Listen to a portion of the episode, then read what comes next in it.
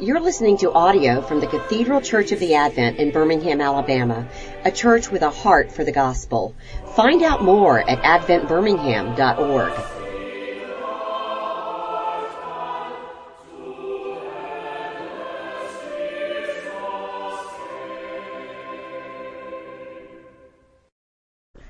Heavenly Father, thank you so much for um, our youth and the opportunity that we have to um, be members of the body of Christ with them. Um, and Lord, I pray that you would use this time um, to educate and equip us and encourage us um, in the gospel, Lord, and that your word would go forth um, and not mine, and that it would fall on fertile soil this morning.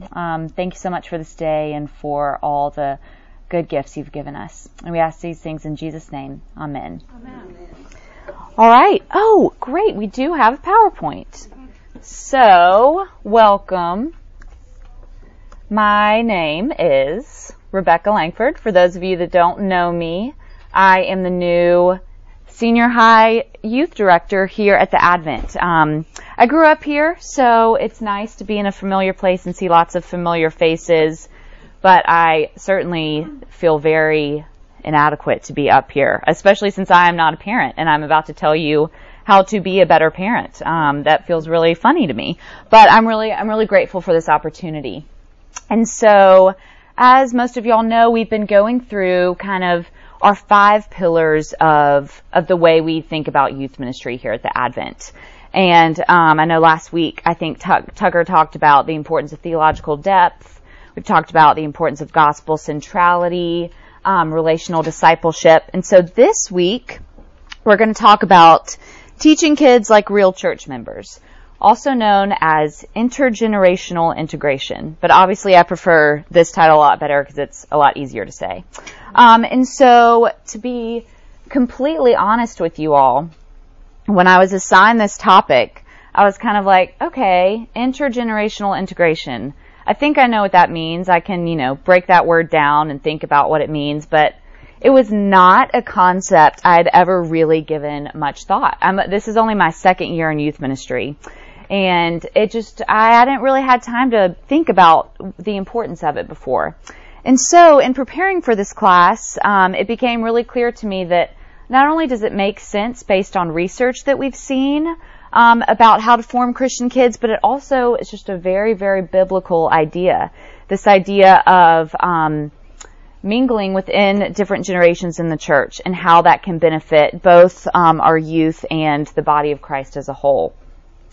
And so, the way that I want to structure this class this morning is um, going through what is intergenerational integration, what does that look like, um, why is it important? We're going to look at what some research has told us and then what, most importantly, scripture tells us. And then how. Hopefully that'll be the most encouraging part to you because the Advent is already doing this in really, really cool ways. Um, so let's start with the with the what. What is intergenerational integration? And I have a definition for us that I'll put up in a couple minutes, but I was thinking, I, I, wanted to, I love a good anecdote. And so I was thinking of like, what does this look like? Um, and this came to my mind pretty quickly. So at the previous church I was working at in Charlottesville, Virginia, we had a church retreat one weekend and we had um, a fair amount of free time. And I was looking at the schedule and I was kind of um, in this cohort of other young adults that were on the retreat with me. And we noticed that during free time, they were offering this class on English country dancing, like think like Jane Austen movies. And so the young adults and I were kind of like, we've got to go to this. I mean, why would you not go take a class on English country dancing? Turns out we have a parishioner that's a couple. The woman is a fiddle player and the um, husband teaches history of dance at the University of Virginia. So um, we were like, we've got to go check this out. And to be honest, we kind of had this mentality of like, we are about to grace the old people with our presence in English country dancing if anyone has shown up. And we walk in and it, the room was packed and there were young families, there were elderly, um, you know, widows and widowers. There were um, middle-aged couples. It was awesome. And I'll know if you um, know much about English country dancing. Why would you? But um, you you change partners all the time. You're constantly moving, and so it was the most. It was truly one of the most fun experiences I've ever had in my life. It was, you know, one moment you would be dancing with a little seven-year-old, and then you'd be dancing with a 50 year old man, and then you would be with another young adult. So it was just this really fun way of all the generations were together. We were mingling, we were having a great time, and we were enjoying fellowship with one another.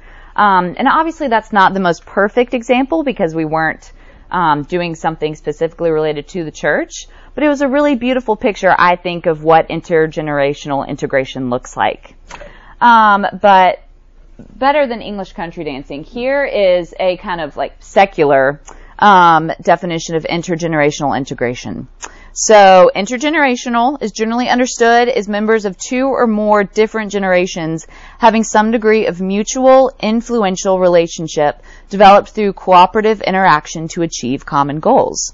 So I know that's kind of like a campy definition, but I really liked how this definition included the idea of mutual. That's one thing that I um, hope we will learn from this class that um, when generations are integrated well, there's not a sense of entitlement from one generation. There's a sense that we are all equal because we are all members of the same body of Christ. And then this kind of broad phrase, achieve common goals, the way I think about that is relates to the church of building the body of Christ so that he is glorified.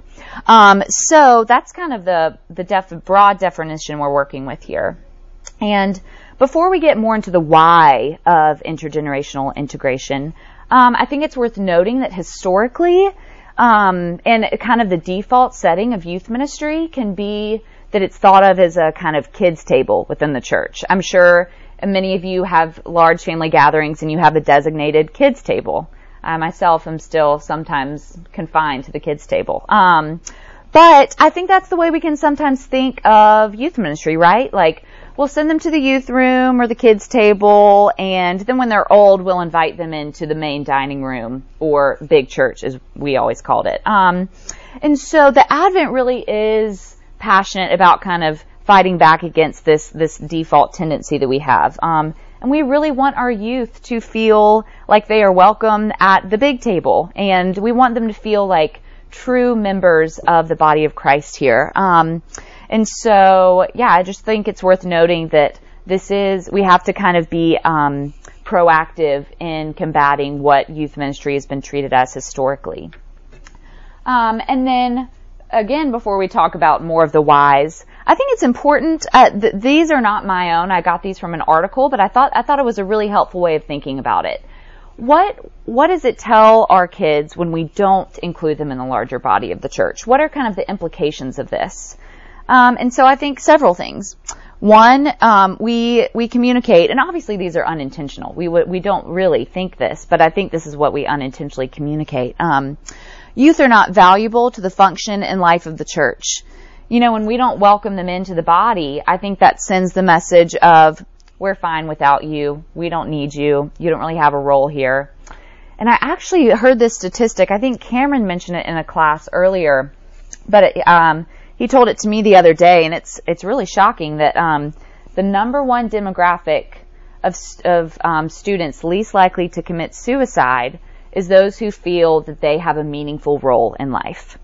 Um, and that's what we're going for here. We want we want our children to feel valued and like they um, like they have a purpose here within the church. Um, number two, youth don't have the same need for the Lord that older generations do. Again, that's not what we think, but I think that's what that communicates.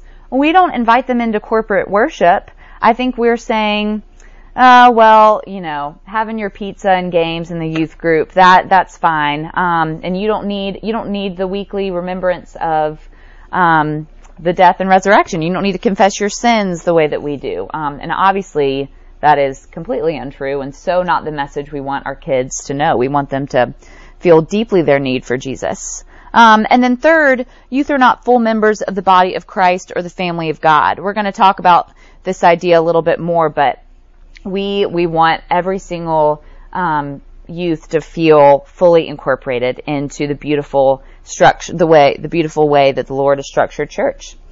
Um, okay, so let's talk a little bit more about the why, and we're going to start with the less important of the whys, what research tells us.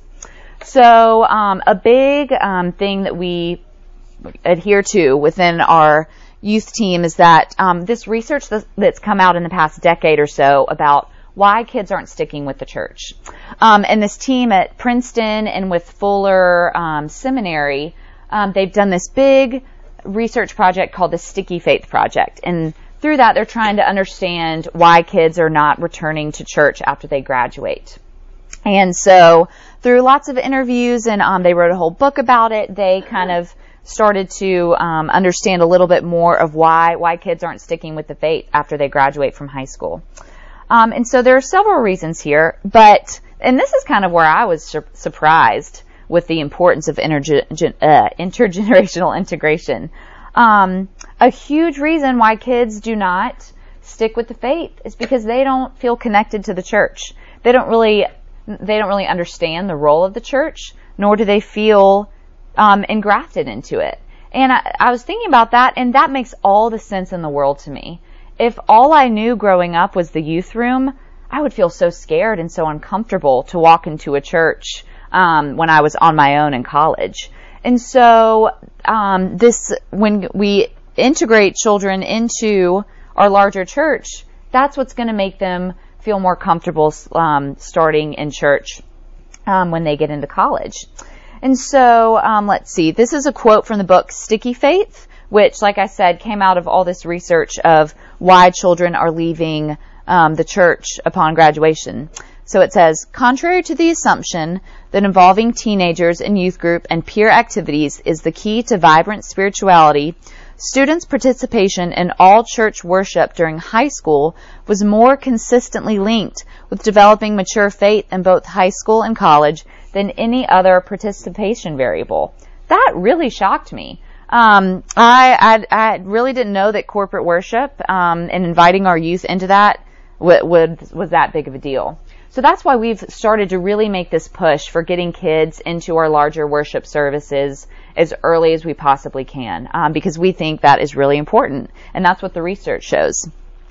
Um, and then another quote High school, this is really interesting, y'all. High school students we surveyed who served in children's or middle school ministry seem to have stickier faith both in high school and college, even if their motives were to avoid big church. So there is just something about being um, around other generations that makes children feel connected to the larger body, and it makes them want to continue coming back to church. Um, couple more researchy things here. The number one way that churches made teens feel welcome and valued was when adults in the congregation showed an interest in them. And then teens who had five or more adults from the church invest in them during the ages of 15 to 18 were less likely to leave the church after high school.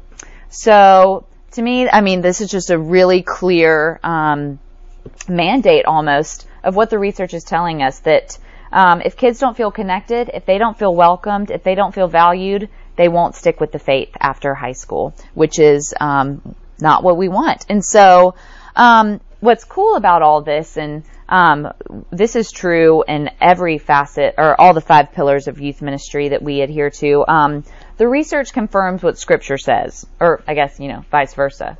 No, the research confirms what Scripture says, which is great because um, it makes all the sense in the world because you know we believe that Scripture is um, ordained by the Lord. And so that um, is that leads us into looking at what does Scripture say about intergenerational integration.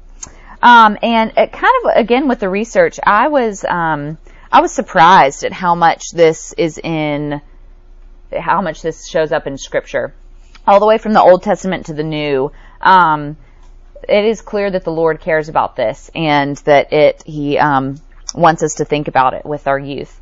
Um, would someone read this passage from Titus 2? Would, could I get a volunteer? Oh, thank you, Abby. But as for you, teach what accords with sound doctrine. Older men are to be sober minded, dignified, self controlled, sound in faith, in love, and in steadfastness. Older women likewise are to be reverent in behavior, not slanderers or slaves to much wine. They are to teach what is good, and so train the young women to love their husbands and children, to be self-controlled, pure, working at home, kind, and submissive to their own husbands, that the word of God may not be reviled. Likewise, urge the younger men to be self-controlled.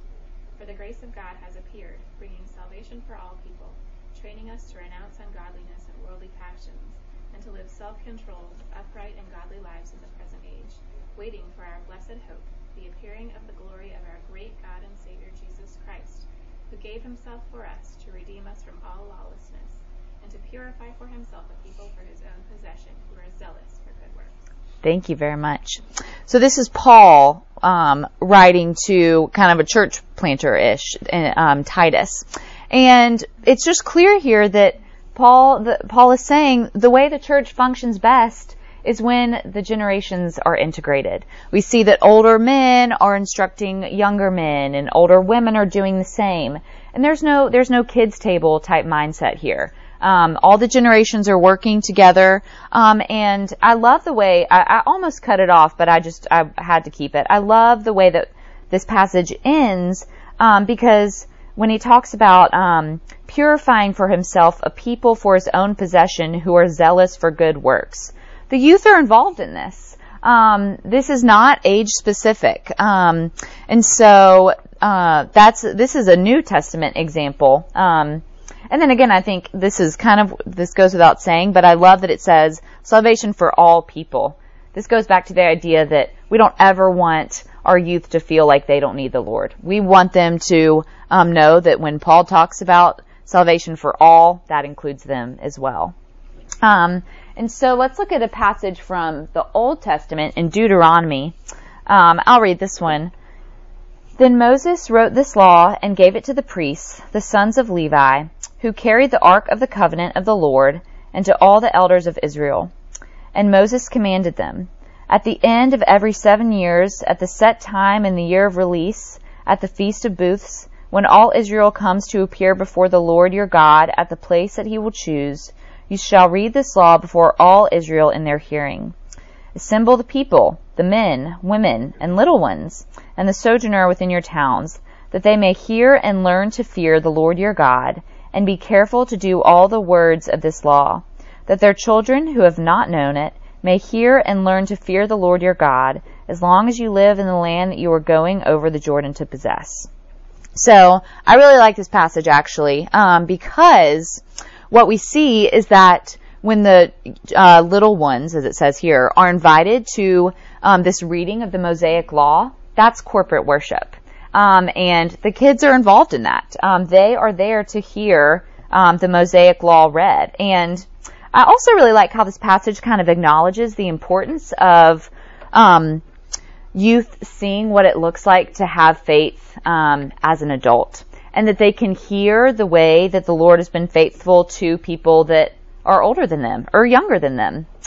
Um, and one of my favorite parts of my week is every uh, Thursday morning at ninth grade girls small group. Um, we meet at the Hornsby's house, and I don't. I'm glad she's not in here because I don't want to embarrass her. But Virginia Hornsby um, hosts us at her home, and uh, she sometimes will um, sit with us and enjoy small group with us, and I love it um, every week when we share our prayer requests because the the girls their prayer requests usually look like you know I've got a math test I'm really stressed about, or my friend didn't invite me to her birthday party I'm really sad.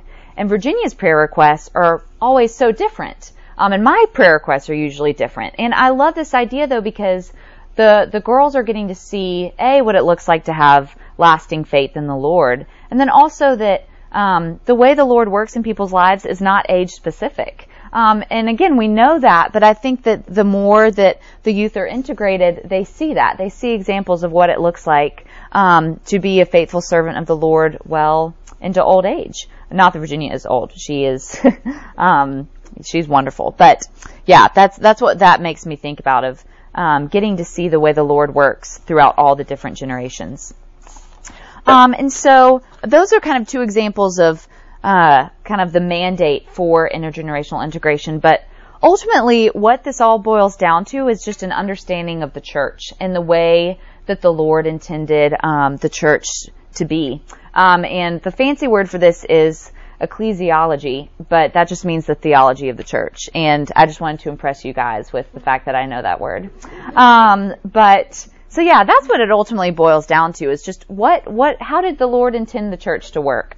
And I don't think there's any better place than um, Paul's first letter to the Corinthians. Um, and this is kind of a long one, but um, does anyone want to read this one? I'll read. Oh, thank you.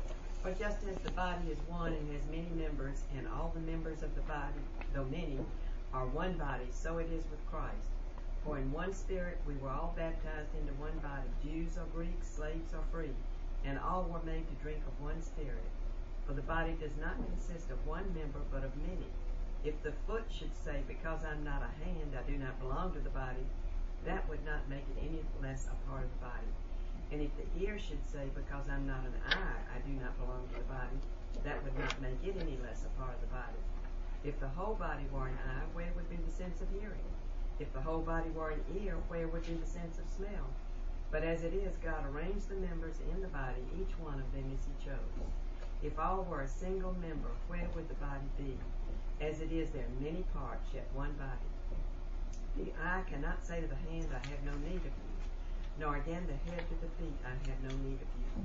On the contrary, the parts of the body that seem to be weaker are indispensable. And all those parts of the body that we think less honorable, we bestow the greater honor, and our unpresentable parts are treated with greater modesty, which our more presentable parts do not require. But God has so composed the body, giving greater honor to the part that lacked it that there may be no division in the body, but that the members may have the same care for one another. If one member suffers, all suffer together. If one member is honored, all rejoice together. Thank you. That was so beautifully done. Um, and yeah, I just have really grown to love this passage. Again, this is one that I kind of always knew and like, you know, thought, oh yeah, that's a cool metaphor, but thinking about it in terms of integrating our youth, I just love it. And I love it just makes sense, you know? Um, it, it would be so silly for the foot to say, because I'm not a hand, I do not belong to the body. Um, and in the same way that that just makes sense, I think that intergenerational integration just makes sense. Um, if we are going to be faithful to um, the biblical function of the church, and that is to grow um, in the body of Christ so that He is glorified. Um, and so clearly, youth are not excluded from this body. Um, we we need hands and we need feet. Um, and I really like the way that Paul says in verse 15, if the foot should say, "Because I am not a hand, I do not belong to the body," that would not make it any less a part of the body. And I think sometimes this is kind of the lie that our kids believe. They think, "Well, I'm not I'm not 18." Um, so I don't really have a I don't really have a purpose here. I don't really know.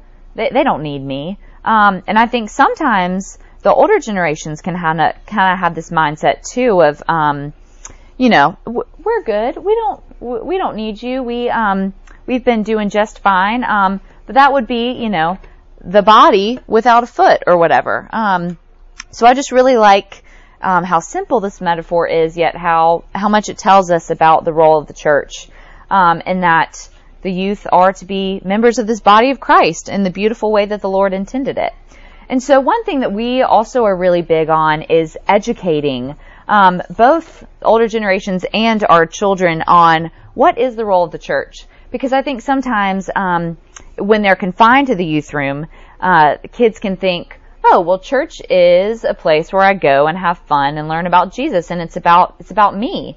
It's about um, the church meeting my needs and my age specific needs. Um, when in reality, it's about something so much bigger than them, and it's about something that goes well beyond their teenage years. Um, and it's about being the body, suffering together, um, building up Christ together. Um, and so, those are those are the whys from the sticky faith research to what the Lord has told us through His Word. Um, so now let's talk about some hows how do we integrate? Um, that's another great passage from Ephesians, but I'm not going to talk about that right now.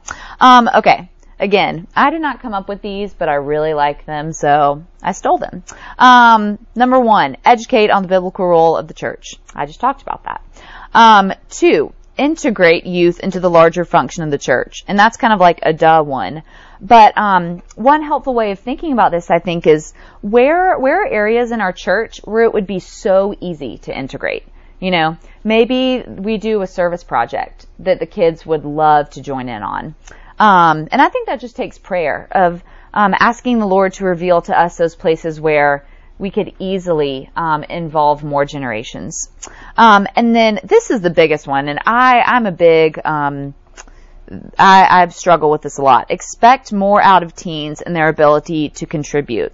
Um, again, I'm only in my second year of ministry, but I really forget how how much they can do, and I'm I'm always so surprised when they do really impressive things and when they ask really impressive questions. Um, just last week um, in one of our small groups, or I guess it was our senior small group, we always start with our highs and our lows. And a girl in my small group said that her high was when she got to lead um, her ninth grade small group. She's a co-leader with me, and I, that blew me away. I thought that was so cool that that was her high of the week. Um, and th- so yeah, not only can they, but they want to. And that just always is something that I'm so quick to forget. Um, they really can do a lot, and so um, we can expect a lot of them. Um, and they do have value, and we want to bestow and affirm that value. Um, and so let's talk a little bit, um, just to give you some encouragement, and then hopefully we can have a just discussion about this. Um, how is the Advent integrating? Um, and the first way is, like I kind of mentioned before, we're really pushing for more integration into corporate worship. You've probably noticed that that's changed a little bit of late. Um, I think it's what as early as like fourth grade now. They are invited into um, our big church, as we call them, as we call it. They stay the whole time. They stay the whole time. Um, when are how old are you, or when are you dismissed? Fourth grade stays the whole time. As young as kindergarten comes in and is dismissed Right. right, before the sermon. That is great. That's so be, cool. Um, fifth grade and below was dismissed. Mm. Um, so that's really because um, we've just seen and been really convicted by again the research, what the research has said, and what Scripture has said. Um, think back to that Deuteronomy passage. We want our youth to be there when the law is read. We want them to be there when they're confessing their sin. We want them to hear the sermon, even if it doesn't really make total sense to them just yet, um, because we believe that the Holy Spirit um, is still at work in their lives. Um, and again, I think corporate worship is a really cool way that they um, see what it looks like. I know I already said this, but they see what it looks like to have faith as an adult, and they see what it looks like um, for the Lord to be at work in other generations' lives. Um, another thing we do and hope to continue doing is giving youth opportunities to serve with adults. This is kind of where we really want to emphasize the that we want them to feel valued. We want them to feel like if they didn't show up, th- there would be there would be a difference. That they they have a, a meaningful role. Um, and I don't want to call the Pritchards out, but I saw this amazing picture from the Rwanda mission trip. Um, and it's like y'all all the way down to little Alice Clapp um, right before you left. And I just think that is the most beautiful picture um, of what it looks like to serve alongside um, other generations. And um, I'd love to hear more about that trip. I'm sure it was great.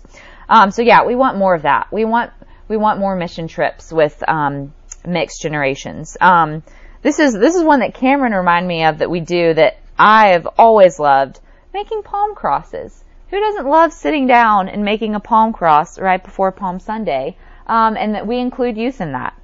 Um, acolyting. This is another one that I didn't really think about, but that yeah, that is such um, a meaningful role for youth to play. I remember acolyting. Um, I have never felt so cool than carrying the Dean's Cross. Like you feel really, really important when you are carrying the Dean's Cross. Um, so we want to keep acolyting. Um, this is a cool one. We um, we have youth that play in the adult worship band. Um, again, that's I, I wouldn't expect that of them. I forget how talented they are, um, and we want we want more of that. Um, mission trips, I already mentioned that. That's a that's a hope we have for the future. Um, and then we want um, them to have meaningful roles within the church so that they feel important. And the ways we're doing that are, um, like I mentioned, we have Bible study leaders. Um, every single one of the small groups that I lead has a co-leader who is in high school, and that's been really cool. They're so good at that. Um, VBS. I haven't, it's been a while since I've been to VBS, But from what I understand now, the kids kind of run the show, or the like teen leaders are kind of like front and center of VBS, which is so awesome. Um, and again, I'm sure that makes them feel really valued. I'm sure that makes them feel connected. Um, I'm sure that makes them uh, just have a thirst to be more integrated into the body of the church. Um, Sunday school leaders. Um, we have so many youth that um, are helping out with our younger um, children, and uh, even if, like I said, even if their motivations are just to kind of get out of like big church, something's happening there, um, and we want to encourage that.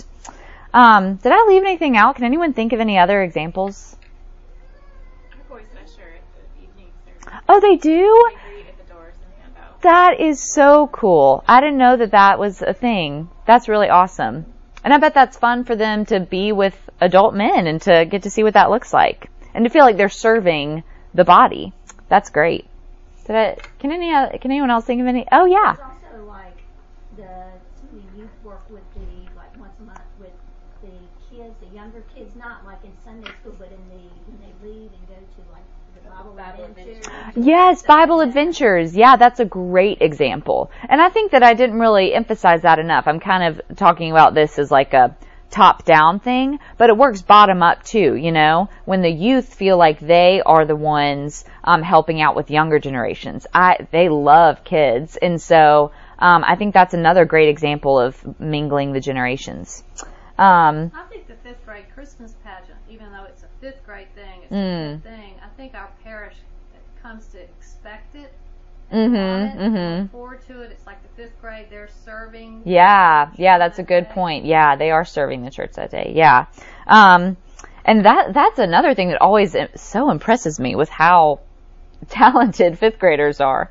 Um, so yes, I want, I want us to be encouraged that this is something that the Advent cares about, and this is something that we, um, you know, we, we do, and we hope to do more of it because we, it just feels like more and more we see how important um, it is for our youth to feel like they are members of the body, and so that when it's time for them to graduate and hopefully continue in the faith, they're going to feel like they um, are members of the body wherever they go. They're going to feel comfortable walking into church. They're going to feel comfortable even maybe approaching their pastor and saying, "Hey, I led a Bible study when I was in high school, and I'd love to get involved here. How can I do that?" Um, we don't. We want them to know so much more than the youth room, um, and we want them to be involved in corporate worship so that they um, have that experience with the Lord that we all get to have every week. Um, and so, let me pray for us, and then I thought that I was going to way over talk, um, and we actually have time for questions, so that is great. All right. Heavenly Father, again, we just thank you so much for um, the gift of generations and the way that you have um, made the body to be one body with many parts, Lord. We are so thankful for the gift of your church. Um, and I pray, Father, for wisdom on how we can continue to integrate youth into the larger body. Um, I pray for grace um, as we learn how to do that well and faithfully. Um, and again, we just thank you so much for the gift of our students and for the opportunity that we have to share the gospel with them and um, to be members of the body with them, Lord. Thank you for this time um, and thank you for this day. And we ask these things in Jesus' name. Amen. Amen. Amen. All right. Well, I really hope you guys have questions or just thoughts or, oh, yes. I'll put you on the spot, but what was your experience you know, leaving the Advent, going to college? What were the Hmm. instruments that um, allowed you to maintain your faith through that Yeah, that's a good question. experience? Well, to be honest, I never really considered not going to church, which sounds like a, that sounds like I'm just really awesome, but I think it was just more of like, it was just ingrained Did you into, go to a formal church on Sunday? I did, yes. It was, it was different from the Advent. It was a little more, um, casual. How did you find it? Um, so this is actually cool. That's a great question. Um, every senior, I'm, I know you got one too, Margaret. Cameron wrote us letters, and then um, kind of an amendment um, to the letter was a list of churches, a list of local churches in the place where we were going. Um, so he had um, listed probably about three churches in Greenville that he knew of and that he um, commended to me, and I church topped for the first couple weeks, and then found a church that I loved and stuck with it. Um, but I think it really was the reason why I felt comfortable just going to church was because I had I had such experience in big church. I did acolyte. I was a, you know, Sunday school leader. Um, I kind of, that, that was a very much so a part of my experience in the youth group. And so church was some, I, I, felt like a member, of, a, a member of the body. Um, and do anything specifically to kind of identify you and welcome you? The church in Greenville that I went to? Um, not necessarily, no. I, I mean, uh, and to be honest, I would always kind of, um, I, I, I never really made myself available to that church, to be completely honest, because I felt like I didn't have the time. Um, but I, well, I certainly did feel like a, like I was engrafted into the body there. Um, I, I did introduce myself to the pastor and had, um, kind of a, a relationship with him. Um, but no, I don't think that, uh, there wasn't anything specific, but it was a great experience. I loved the church I went to in Greenville. Um, and I don't think that I would have, I was kind of thinking about like, man, if I had only known the youth room, I really don't think I would have felt like I could look for a church in Greenville. And I would have been really scared. Anyone else? I had no idea. What, Oh, um, yes. Mother and then Mr. Taylor. Yes. I had no idea what you were going to say this morning, and I have to say you completely converted my thinking about children in big church.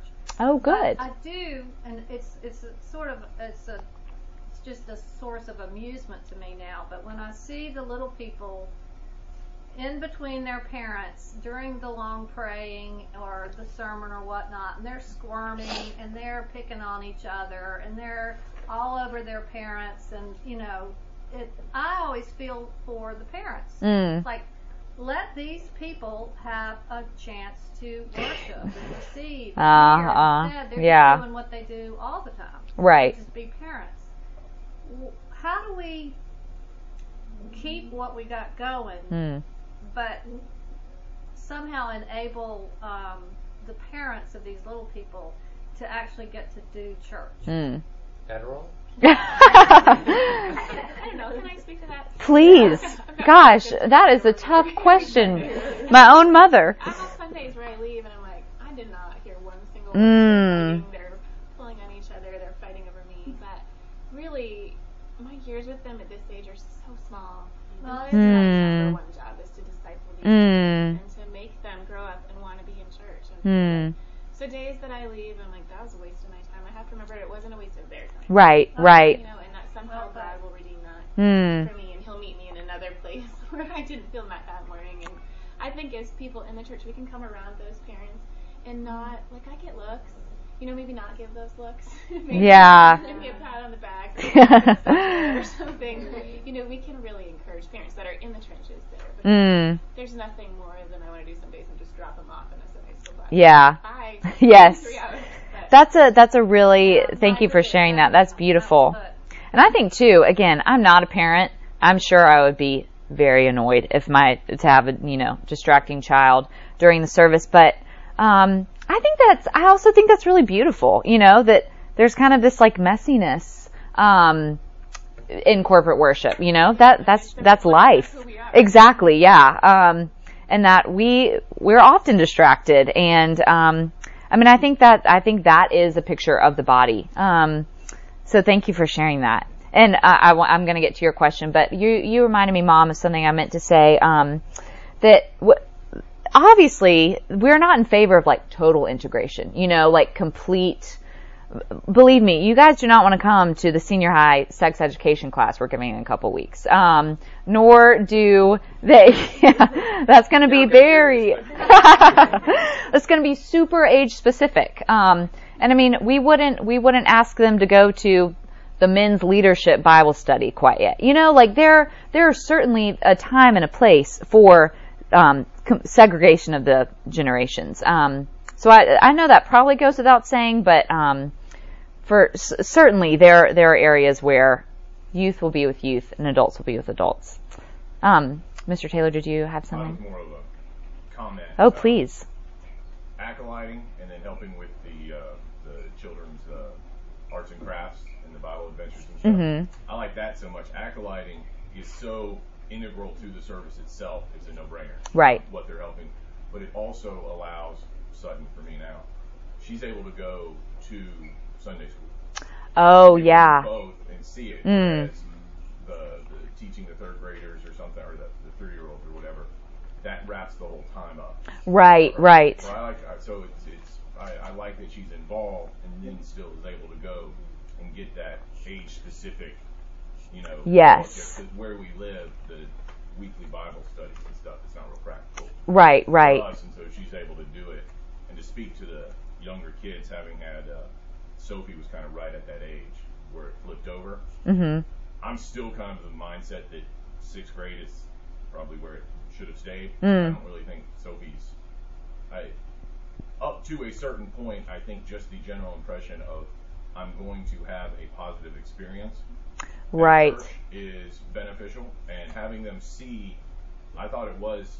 I thought the old system actually was pretty good, where they got to see the liturgy. Mm. It's a lot easier to explain, or it, it, it's not that hard to explain. These are our prayers we say weekly, Mhm. asking God for forgiveness, and then they're out of there, and you know we can sit back and you know absorb the sermon that they're, you know, I, I think sixth grade is a pretty good age in my opinion Mm. for them to start to be expected to get be able to connect the reading to the sermon and Right. that. Yeah. And so, and, and, and having taught fourth and fifth grade, uh, I made a point to kind of ask and talk about the sermon the first couple minutes. Mm, that's smart. And um, there's always going to be the one, uh, like uh, somebody's son in here, very good at doing it, uh, that would get the some of the big things from Yeah. the sermon. Um, but for the for the most of them, uh, uh, most of them it just it just washed right over. Yeah. So uh, I'm of opinion that the old system was was just fine. in. Hmm. That's a good point. Um, yeah, I mean, to be honest, I haven't been here long enough to see how the new system really is playing out. Um, and I think, I, I think too, we have to kind of remember, like, what do we really believe about the work of the Holy Spirit? You know, can a fourth grader hear the sermon? It, it probably appears that, you know, nothing's going on in there, but the way that the Holy Spirit works is that He's always at work, and that um, it could be one little fraction of a sentence that sticks with that child, um, and that you know it could be a little tiny seed that's planted by the Holy Spirit that um, then grows into something beautiful um, that is revealed to the Lord with that child. Um, that's kind of, I mean, that's kind of how I justify it. Um, just trusting that the Holy Spirit knows what He's doing. Um, but yeah, that. Thank you for sharing that. I um, like I said, I haven't really seen it in play too much, and I'm also not a parent, so I really don't have a dog in that fight.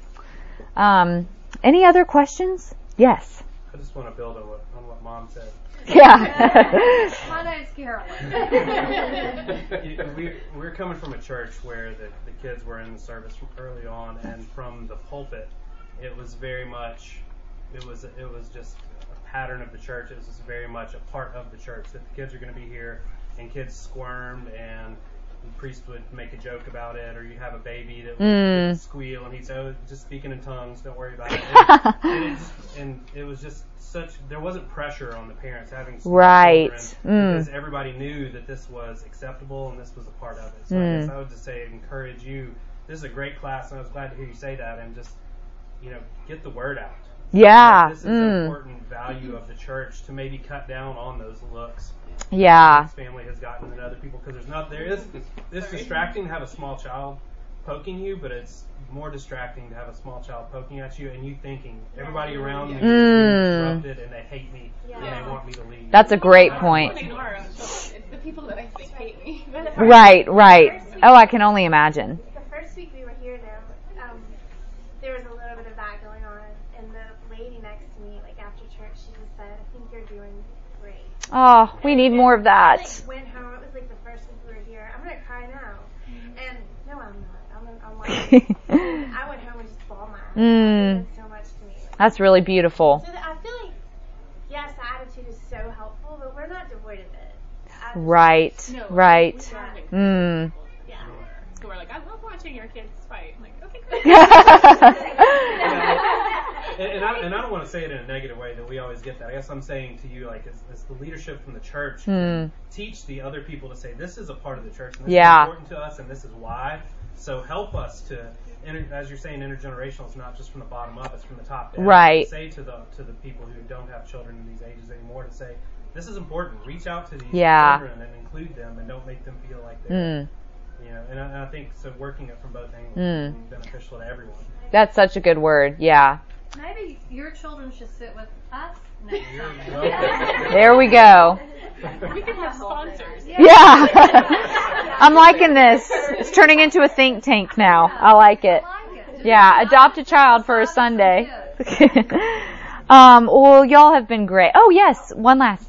I just was curious. I know, like, the kids have opportunities to really, the youth to work with, say, younger kids, but uh, what I was wondering is how can we get, like, I know, like, say, people that are older than me, that Mm. my kids, like, grandparents' age, there's kind of a disconnect there. For I think. sure, yes. I know, like, with us, we don't have grandparents nearby. So Right. It'd be nice to have older people that Mm. could, you know, look up to or connect with. Yeah. How can we I like.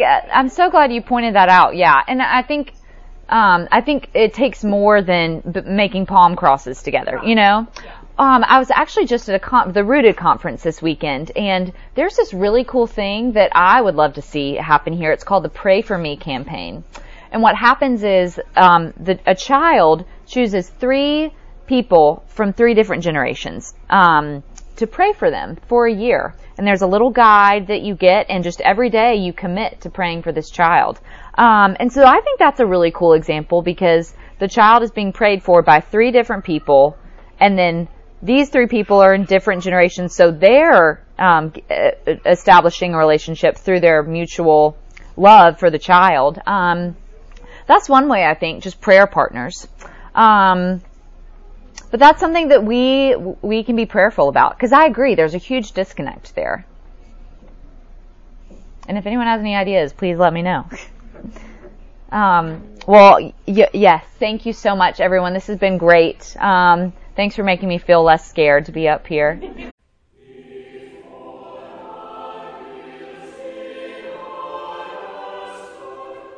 You've been listening to audio from the Cathedral Church of the Advent. If you live in Birmingham or find yourself visiting, we hope you'll join us at one of our Sunday services. Find out more at adventbirmingham.org.